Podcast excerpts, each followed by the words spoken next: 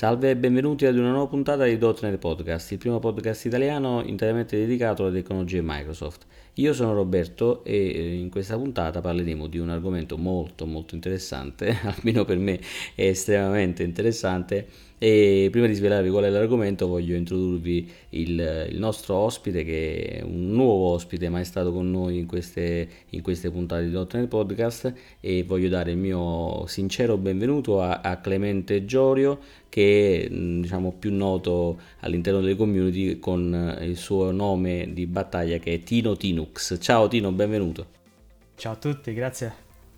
Allora, Tino è un esperto di Natural User Experience, ma eh, facciamo spiegare meglio da Tino innanzitutto cosa fa nella vita e, e che cos'è la Natural User Experience. Sì, io sono Microsoft MVP nella categoria Emerging Experience.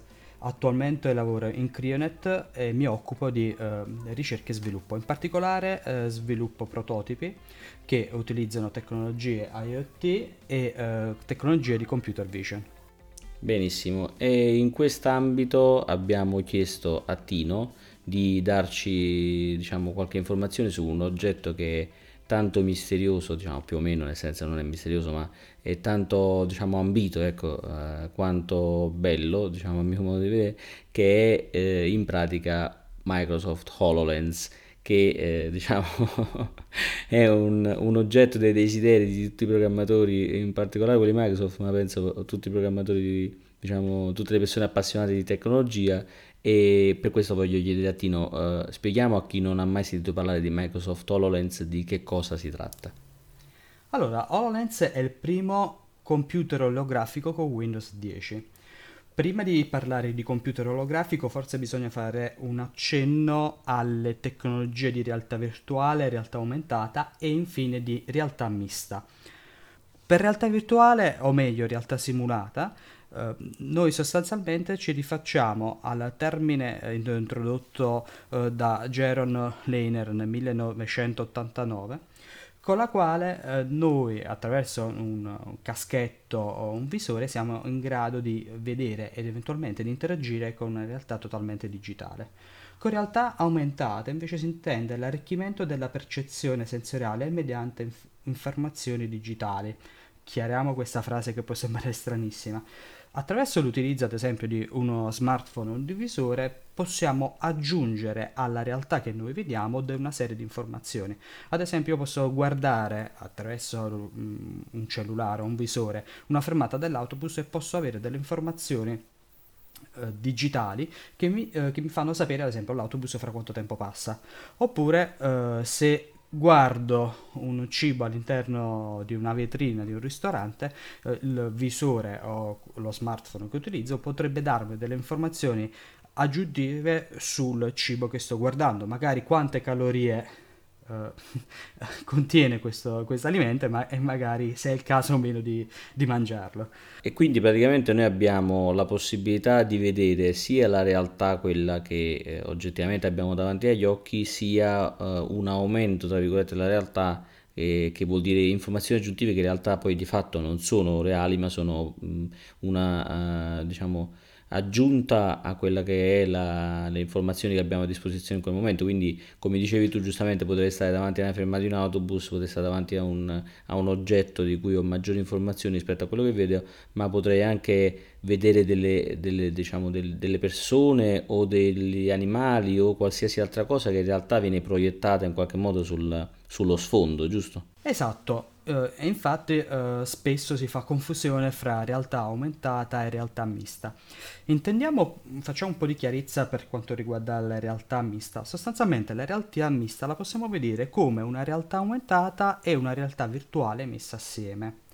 Quindi io posso vedere all'interno del mio mondo reale, posso vedere un oggetto virtuale. Quindi ad esempio posso vedere un panda esattamente eh, nella, del, nella, strada che io sto guardando o all'interno della stanza dove mi trovo che cammina e in più questo panda può, uh, uh, può interagire con gli oggetti che si trovano all'interno della stanza Ovviamente non è che mi sposto un vaso all'interno della stanza, ma se c'è un oggetto davanti che può essere una sedia, magari non attraversa la sedia e tende a fare il giro attorno alla sedia.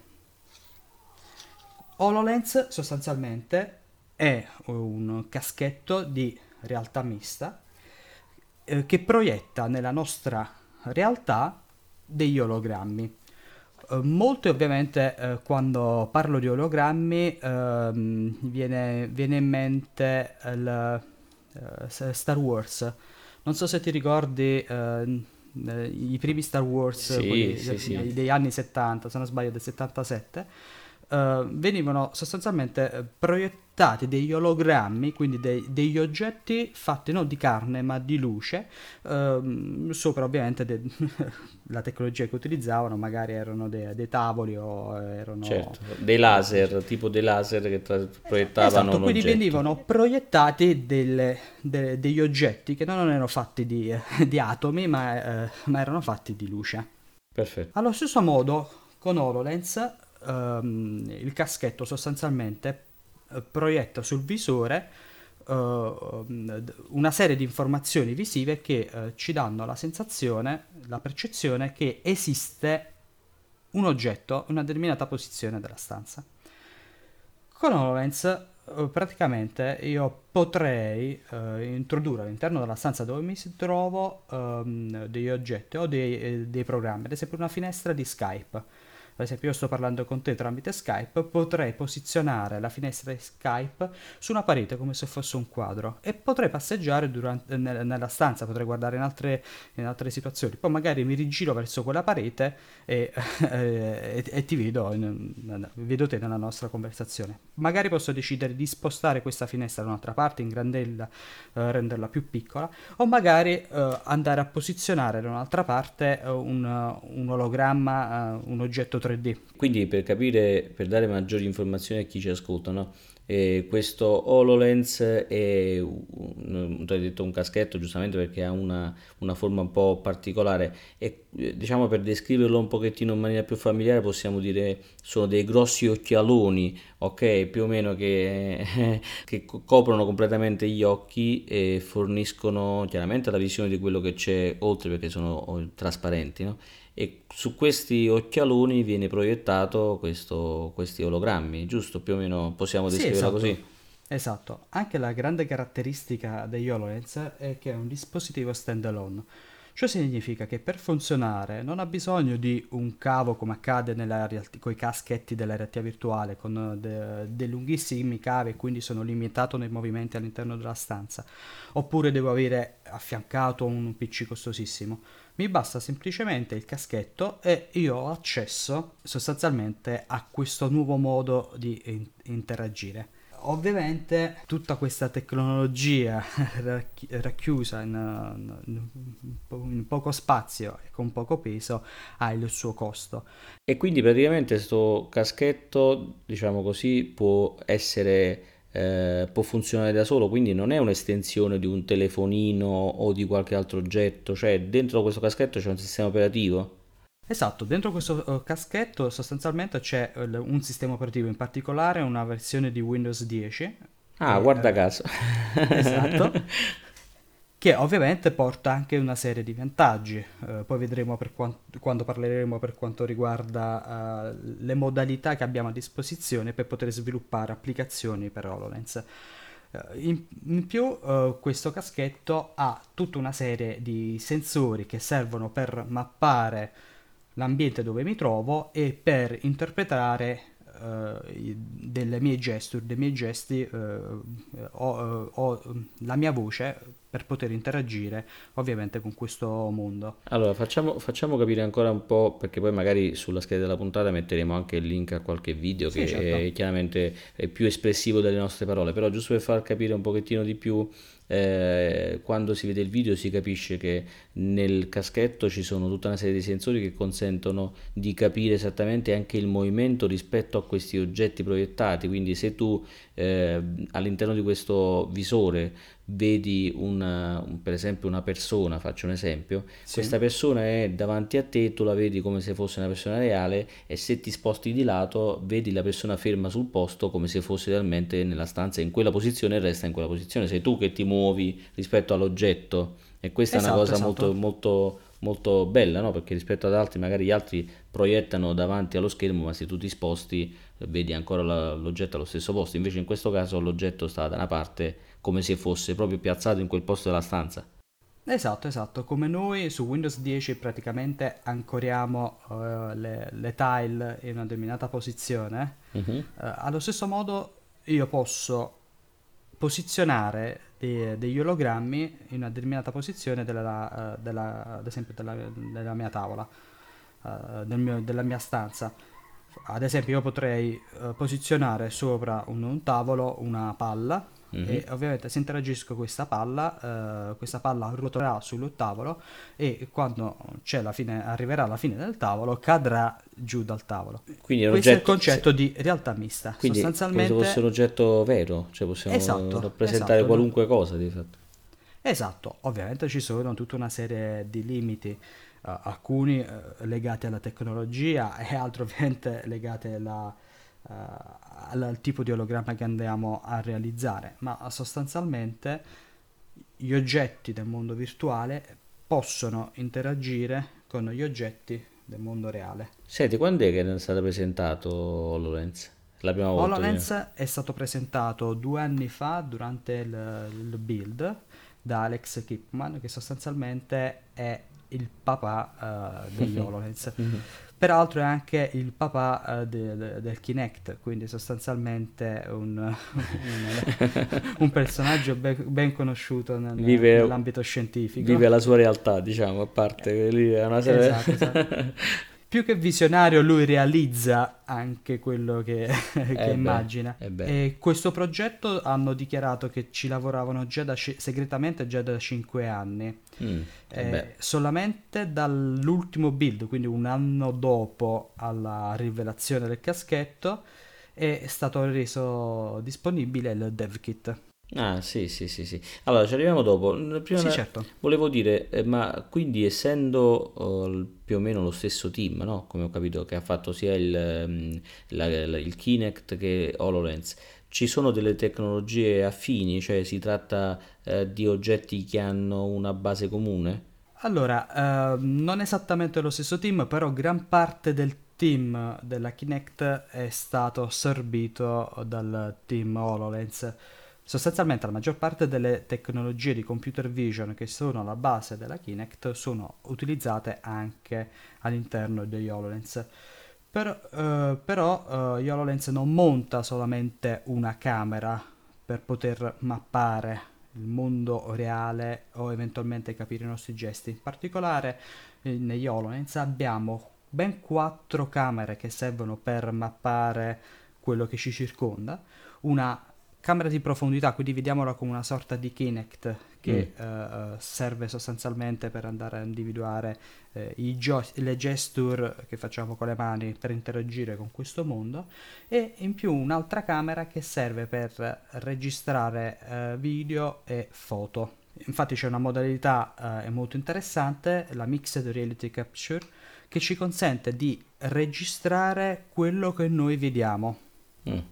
Quindi se io davanti a me vedo un, un panda e interagisco allargando questo panda o facendo una gesture che si chiama ear tap, cioè una sorta di click del, eh, di selezione, possiamo anche definirla così, eh, del- dell'ologramma, tutto questo viene registrato all'interno di un video MPEG, quindi facilmente distribuibile e visualizzabile.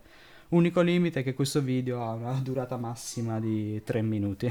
Eh beh, ricordiamoci che comunque si tratta di un dispositivo che, come dicevi tu, che ha una sua autonomia in tutti i sensi, cioè nel senso che ha un'autonomia rispetto a qualunque altro device perché non ha bisogno di appoggiarsi all'altro device, ma ha anche un'autonomia limitata in termini di batteria, immagino, no? Perché comunque, insomma, eh, essendo un oggetto più o meno ancora sperimentale, non, non avrà una, una capacità di stare acceso per eh, ore e ore e ore, quindi immagino che ci siano anche discorsi di gestione del- della quantità di dati, no? Una cosa del genere.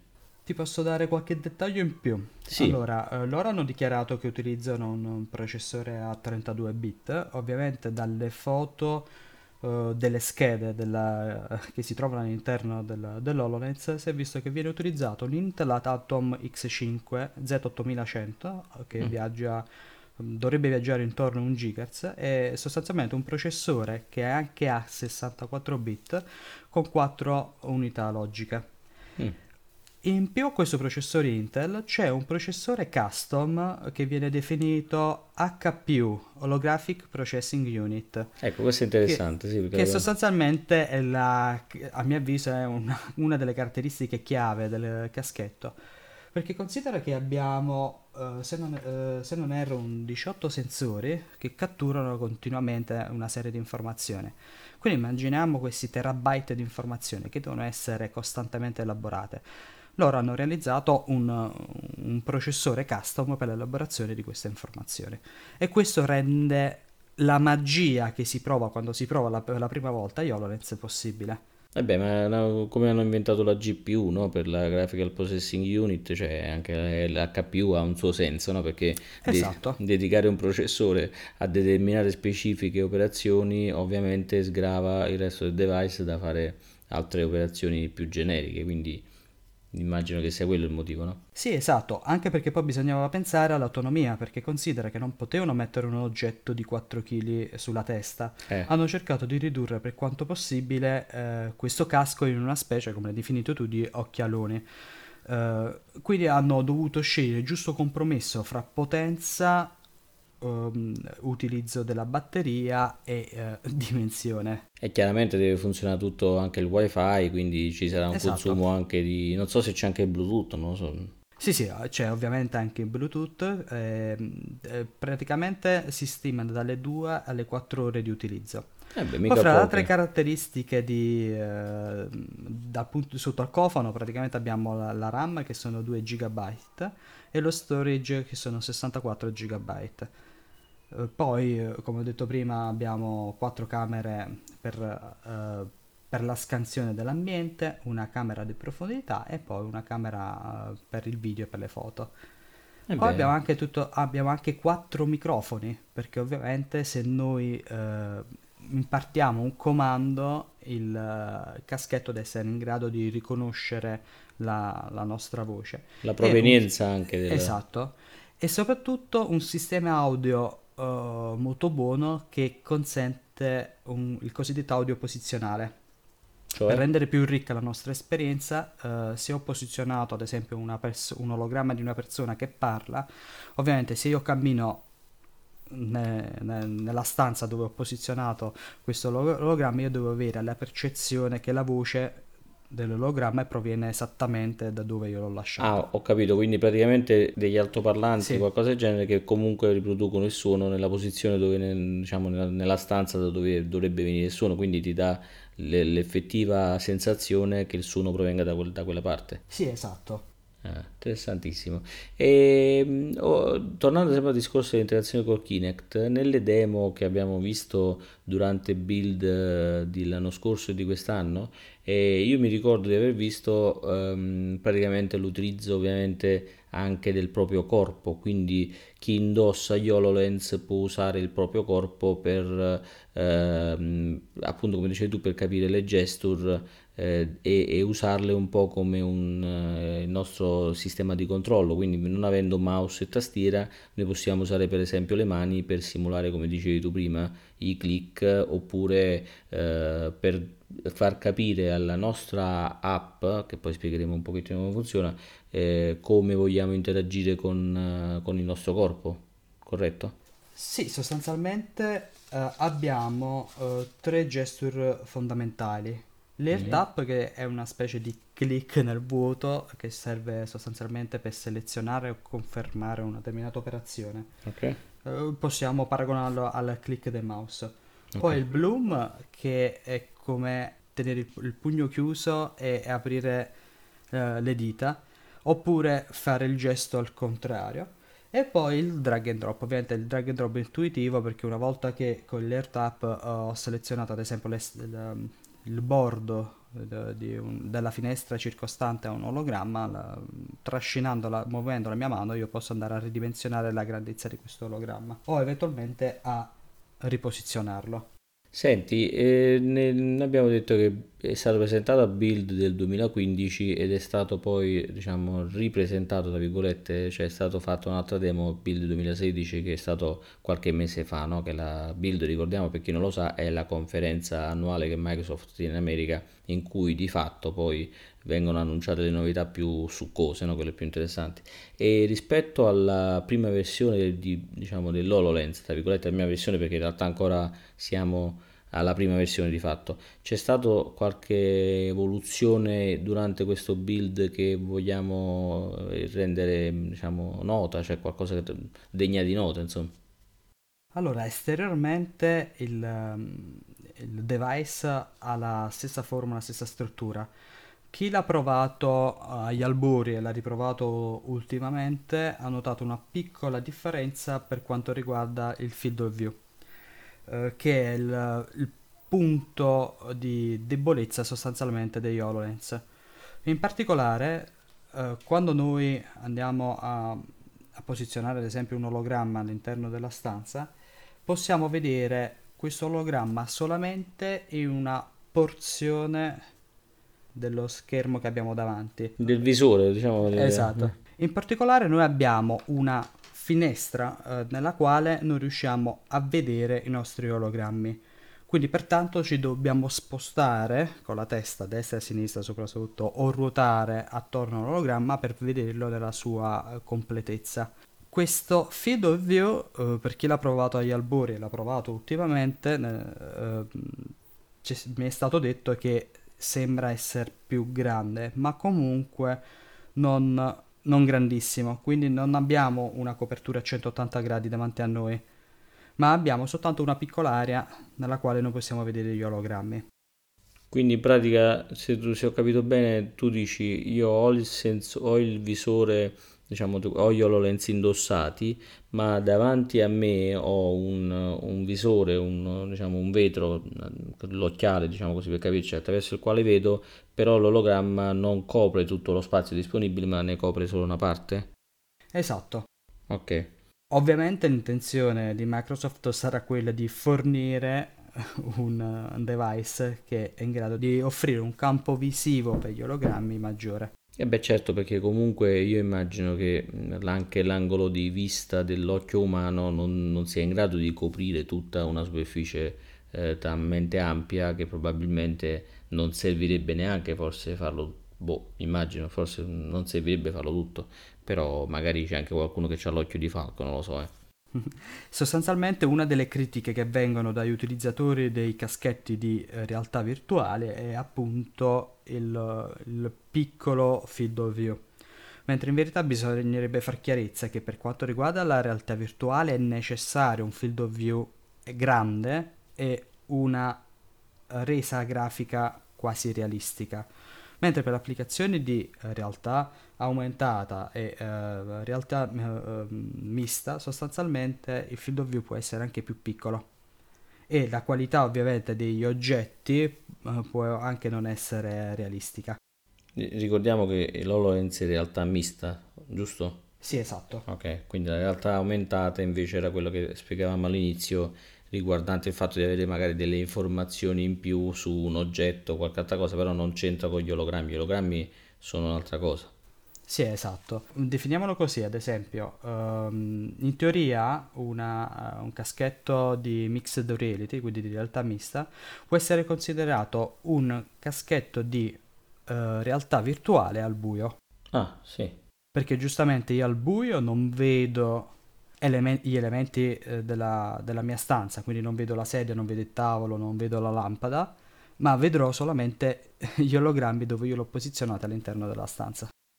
Bene, eh, questo, questo è sicuramente più interessante, la, la, realtà mista rispetto alla realtà virtuale, perché come, cioè, giustamente a me non interessa vedere qualcosa che non ho davanti, è sicuramente un'esperienza di maggiore impatto vivere la, la, realtà che ci circonda più degli oggetti che, o delle cose, delle persone, simulazioni, eccetera, che non esistono, ma che poi il bello è che possiamo anche interagirci, questo ancora perché io ho visto alcune demo di qualche caschetto virtuale, sì, c'erano cose carine, interessanti, però l'interazione non era proprio diciamo, tanto possibile. In questo caso, come dicevi tu, usando le gesture io posso interagire anche con l'ologramma proprio. Sì, esatto. Ovviamente per quanto riguarda le gesture mi aspetto che col tempo verranno supportate nuove gesture, eh, ma considera che eh, se io sto ad esempio disegnando una, una moto, un'automobile con il mio software di CAD, io potrei spostare il mouse dallo schermo e vedermelo come un ologramma sostanzialmente eh, a, a, a sinistra del mio schermo. eh beh. Quindi immagina un'applicazione, eh, io sto disegnando la mia casa, sono un architetto, sto disegnando la mia casa, ruoto la testa a sinistra e vedo la casa realizzata che magari sta sopra un tavolo oppure sta sopra una mensola, una sedia dove io ho voluto posizionare questo ologramma. Sì, io ho visto de- delle, delle demo, mi hanno fatto veramente eccitare parecchio, diciamo così, per capirci. Ad esempio per chi realizza dei, dei modelli tridimensionali, generalmente eh, prima di mandare in produzione un modello deve realizzare tante versioni con stampanti 3D perché deve per l'appunto prendere l'oggetto, guardarlo da destra, da sopra, da varie angolature, vedere come poterlo migliorare, eccetera. Ovviamente con HoloLens questi tempi sono drasticamente ridotti perché io in real time posso vedere l'oggetto che ho progettato nel mio mondo reale e quindi cammino attorno all'oggetto che ho realizzato, lo posso ingrandire se voglio vedere dei dettagli, se è un palazzo lo posso rimpicciolire, quindi un intero palazzo lo potrei ridurre a una piccola statuina sopra un, una mensola e, e, e, magari posso decidere di fare altre modifiche. Ovviamente le applicazioni possibili non sono solamente nel mondo dell'architettura, ma sono anche nel mondo dell'educational e del, della medicina. Ci sono già delle applicazioni eh, con le quali è possibile esplorare eh, un corpo umano e vederne i dettagli. Ti faccio un esempio. Uh, molti studenti di medicina avevano difficoltà a capire il funzionamento del cuore umano da fotografie 2D che si trovano sopra i libri di medicina. Perché da, da quelle foto non è possibile capire eh, facilmente il flusso del sangue, eh, il cuore esattamente come si muove, come, come il, come interagiscono gli altri organi che si trovano attorno. Certo. Con questa tecnologia sostanzialmente io potrei da un corpo umano andare a, a dire non visualizzarmi più i muscoli, eh, eliminami anche le ossa, fammi vedere soltanto il, il cuore e i vasi che si trovano attorno e potrei andare a vedere un dettaglio, uno spaccato all'interno e quindi posso vedere esattamente da, da tutte le angolazioni che voglio, ad esempio mi potrei, met- mi potrei anche stendere guarda dal basso verso l'alto vedere questo cuore che pompa e, e capire il movimento e il funzionamento delle valvole ad esempio. E quindi questo può essere utile anche per i medici che devono andare a fare eh, un'operazione perché tramite una scansione tridimensionale di un organo possono vedere quell'organo nel loro mondo reale, quindi possono andare più facilmente a studiare una, un approccio per andare a fare un intervento. Benissimo, e noi siamo tutti, siamo tutti contenti di queste applicazioni che specialmente se poi riguardano la medicina perché eh, dovrebbero fare qualcosa di buono per tutti, quindi speriamo, speriamo che queste nuove possibilità amplino eh, diciamo, la capacità dei medici di eh, migliorare la salute di tutti. No, ma io ho visto cose anche eh, nell'ambito ludico, per esempio, ho visto eh, stanze che diventavano scenari eh, di, di, Minecraft, ho visto mostri uscire da, dalle pareti per combattere, quindi eh, così come ho visto per esempio lo scenario che tu dicevi prima di, un, di uno schermo appiccicato al muro che ovviamente resta fermo là, puoi avere un televisore di 60 pollici senza avere la necessità di comprarlo per esempio, qualcosa esatto. del genere. Io ho visto questi scenari qua nel, nelle demo e sono rimasto eh, esterefatto e eh, qualche MVP che ha avuto la possibilità di provarlo mi racconta che effettivamente è così come nelle demo. Quindi... Io ti dico che quando l'ho provato per la prima volta ho pensato wow, lo voglio. quando l'ho provato per la seconda volta ho pensato esattamente la stessa cosa. Eh, ma perché... come si fa ad averlo? Ecco, adesso arriviamo al punto critico. Eh, eh, io lo voglio, ma eh, come si fa? Cioè, non sta in commercio ancora, no? Allora, uh, attualmente è disponibile un dev kit uh, per, quindi per poterlo avere o ci si mette in lista d'attesa per avere questo dev kit alla modica cifra di 3.000 dollari, Eh beh, poi torniamo per quanto riguarda la spesa, eh, oppure eh, si diventa partner di, di Microsoft eh, per lo sviluppo di, di applicazioni o di alcuni progetti. Ad esempio uno dei partner, partner più famosi in questo momento, ad esempio, è la, la NASA che Mm. ha, ha inviato i caschetti sulla, sulla stazione che ci orbita da, da lassù eh, e, e stanno valutando eh, di utilizzare il caschetto come uno strumento fondamentale per interagire con gli astronauti. Ehm, ti faccio un esempio, Eh, l'astronauta potrebbe vedere delle- dallo spazio eh, dei tubi e eh, come montare questi tubi, quindi potrebbe vedere questa simulazione 3D esattamente del posto dove lui deve fare questa cosa. E soprattutto da Houston possono vedere quello che sta facendo l'astronauta e potrebbero eh, colorargli ad esempio il, il filo da tagliare oppure potrebbero, ehm, eh, potrebbero segnalargli un altro problema che l'astronauta non ha ev- evidenziato o altro. ma io penso che le applicazioni siano praticamente infinite si Sì, praticamente ha ri- ridisegnato tutti gli scenari di applicazioni possibili. Eh, io credo fermamente che mm, nei prossimi anni sarà il, il futuro. Scusami, quindi tu hai avuto la Sì. possibilità di provarlo non una volta, ma ben due volte. Eh, sì, sono stato fortunato. Vabbè, la fortuna aiuta gli audaci, no? Come Eh sì, Ma sì, ma 3.000 dollari, 3.000 dollari secondo me non sono neanche tanto per un... a- cioè al momento voglio dire, se una persona o un'azienda investe 3.000 dollari per comprare un HoloLens, a parte che ci sono cellulari che costano 1.000 euro, voglio dire, e per cui sarebbero più giustificati a mio modo di vedere spendere 3.000 euro per un HoloLens che piuttosto che 1.000 euro per un telefonino, voglio dire. Questo è è il mio punto di vista. Però voglio dire, è comunque una spesa sostenibile se consideriamo dal punto di vista del business eh, il fatto che un'azienda possa poi realizzare delle applicazioni per queste HoloLens, giusto? sì, assolutamente. Più che altro poi, se tu hai intenzione di comprare un dev kit, ad esempio, per, eh, della PlayStation 4 o di un'altra console, eh, tu spendi su quelle cifre e a volte spendi anche molto di più. Ah, pure. Quindi, quindi le aziende sanno che quelle cifre sono normali perché loro non producono, non hanno una fabbrica che produce eh, milioni di HoloLens al secondo. Ecco, tu mi hai Eh, detto mettersi in lista d'attesa, quanto bisognerebbe aspettare? Mettiamo che io so- ho 3.000 dollari, eh, diciamo che sono impazzito, nel senso che eh, poi lo- dopo li dico con mia moglie, e voglio spendere 3.000 dollari per comprare un HoloLens, quanto devo aspettare? Beh, se lo dici a tua moglie, credo che è inutile che aspetti. Se non glielo dici, eh, eh, dipende. Eh, sostanzialmente, al momento gli HoloLens sono spedibili solamente negli Stati Uniti e in Canada. Ah, Quindi, bene. se tu dici eh, sono europeo, la lista d'attesa sarà lunghissima perché loro ti mettono in lista, ma sostanzialmente non spediscono ancora ne- in, in Europa. Gli MVP o gli altri sviluppatori che non sono partner con Microsoft, ma han- sono riusciti a acquistare HoloLens, sostanzialmente se lo sono fatti spedire negli Stati Uniti a una società conosciuta o un amico e dopo da lì se lo sono fatti rispedire in Europa, sperando che la dogana italiana non li fermi perché su 3.000 dollari i danzi sono altini. Eh beh, allora io non voglio sapere se tu te lo sei fatto spedire, eh, evitiamo. No, però a parte gli scherzi, uno che riesce comunque a recuperare un HoloLens, ok? A questo punto se lo trova tra le mani, bellissimo, ma come ci sviluppo sopra?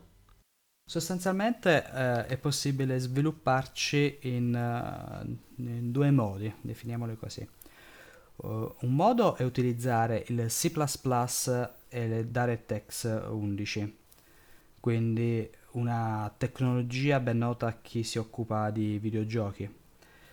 L'altro approccio è quello di utilizzare eh, come ambiente di sviluppo sempre Visual Studio, per fortuna, Eh beh, e poi sfruttare un motore grafico 3D, eh, in particolare Unity 3D, che peraltro è gratuito come la versione eh, base di Visual Studio. Utilizzando Unity e Visual Studio, il linguaggio eh, di base è il C Sharp. Ma non ti ho detto la parte più interessante. Sì, Abbiamo dimmi. detto che sul device c'è Windows 10. Ecco, io ti stavo facendo questa Quindi, domanda qua. Eh, eh, te la stavo per fare. esatto. Quindi praticamente io un'app che si trova sopra, uh, sopra HoloLens non è altro che una Universal Windows Platform. Eh, io la volevo arrivare. Quindi sostanzialmente io potrei facilmente convertire la mia applicazione per Windows 10 o per il mio Windows Phone in un'applicazione per HoloLens. Ovviamente la mia applicazione avrà accesso ad altre informazioni, magari non ha accesso ad altre informazioni perché gli mancano altri sensori.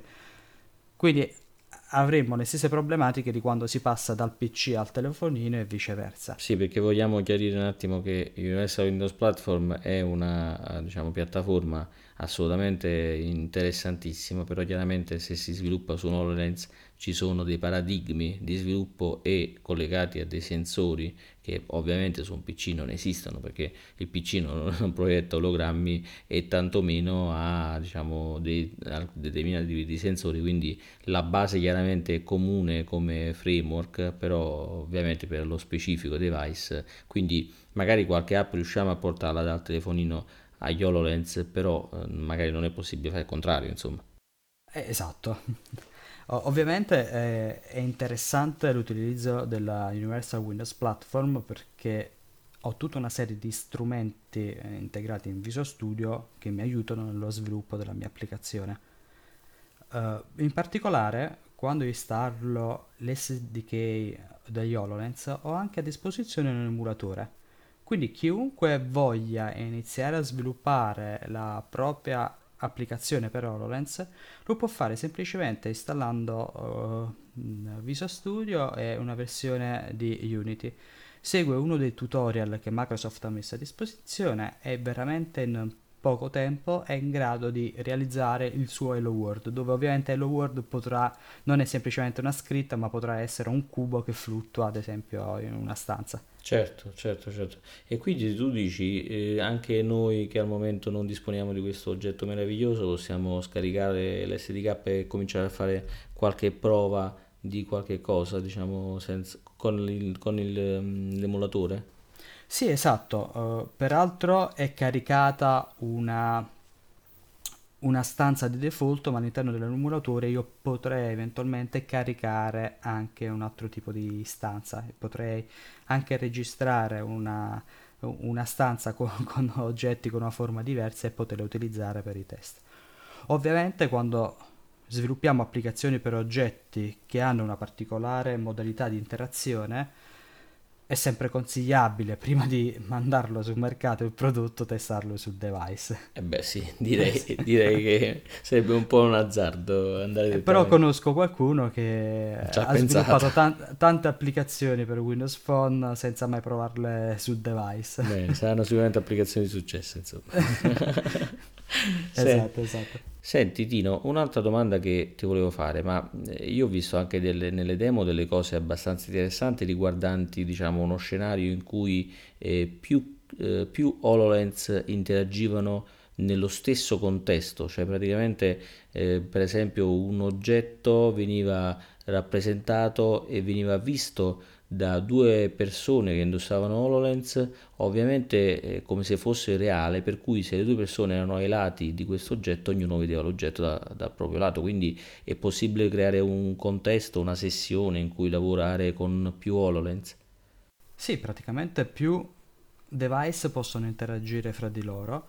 Quindi eh, immagina che io ho caschetto, tu hai caschetto, ci troviamo nella stessa stanza. Potremmo vedere cose diverse o condividere le cose che vediamo. Quindi in uno scenario di lavoro o di, mm, di gaming, ovviamente la possibilità di condividere gli ologrammi è fantastico. Quindi potrebbe essere anche uno scenario remoto.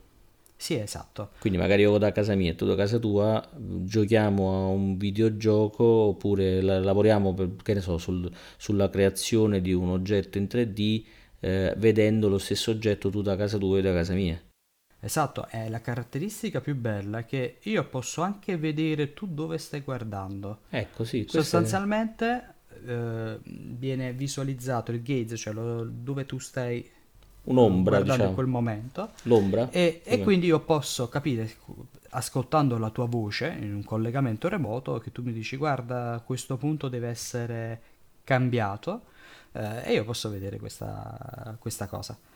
Eh, oppure immagina potrei realizzare un, un- un gioco complicatissimo, il tic-tac-toe, Mm, quindi mm. un bel tris.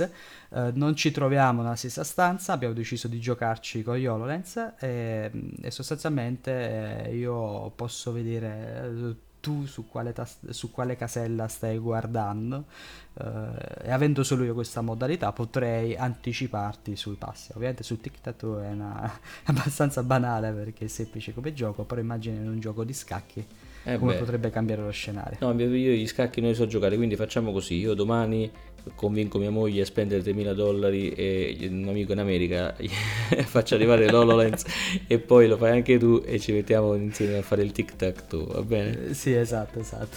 Va bene. Grazie Tino per questa, per questa piacevolissima chiacchierata sugli HoloLens. Io spero quanto prima di vederti all'opera con gli HoloLens a qualche evento, magari dove potremmo verificare eh, di persona questa fantastica tecnologia che sinceramente immagino cambierà gli scenari diciamo di business, ma non solo, anche gli scenari un po' della vita sociale di tantissime persone nel futuro, no? Sì, assolutamente, è un'esperienza eh, che consiglio a tutti per capire che il mondo non è soltanto legato alla tastiera, al mouse, ma a qualcosa che è ancora più grande, è ancora di più magico, definiamolo così. È il futuro, dai, va bene. Eh, sì. Il futuro è qui e, E ci, e- ci sta aspettando. e ci sta aspettando. Grazie Tino per il tuo tempo. Grazie a te, grazie. Va bene, allora salutiamo i nostri ascoltatori e, e li aspettiamo tutti per le prossime puntate. Ciao. Ciao.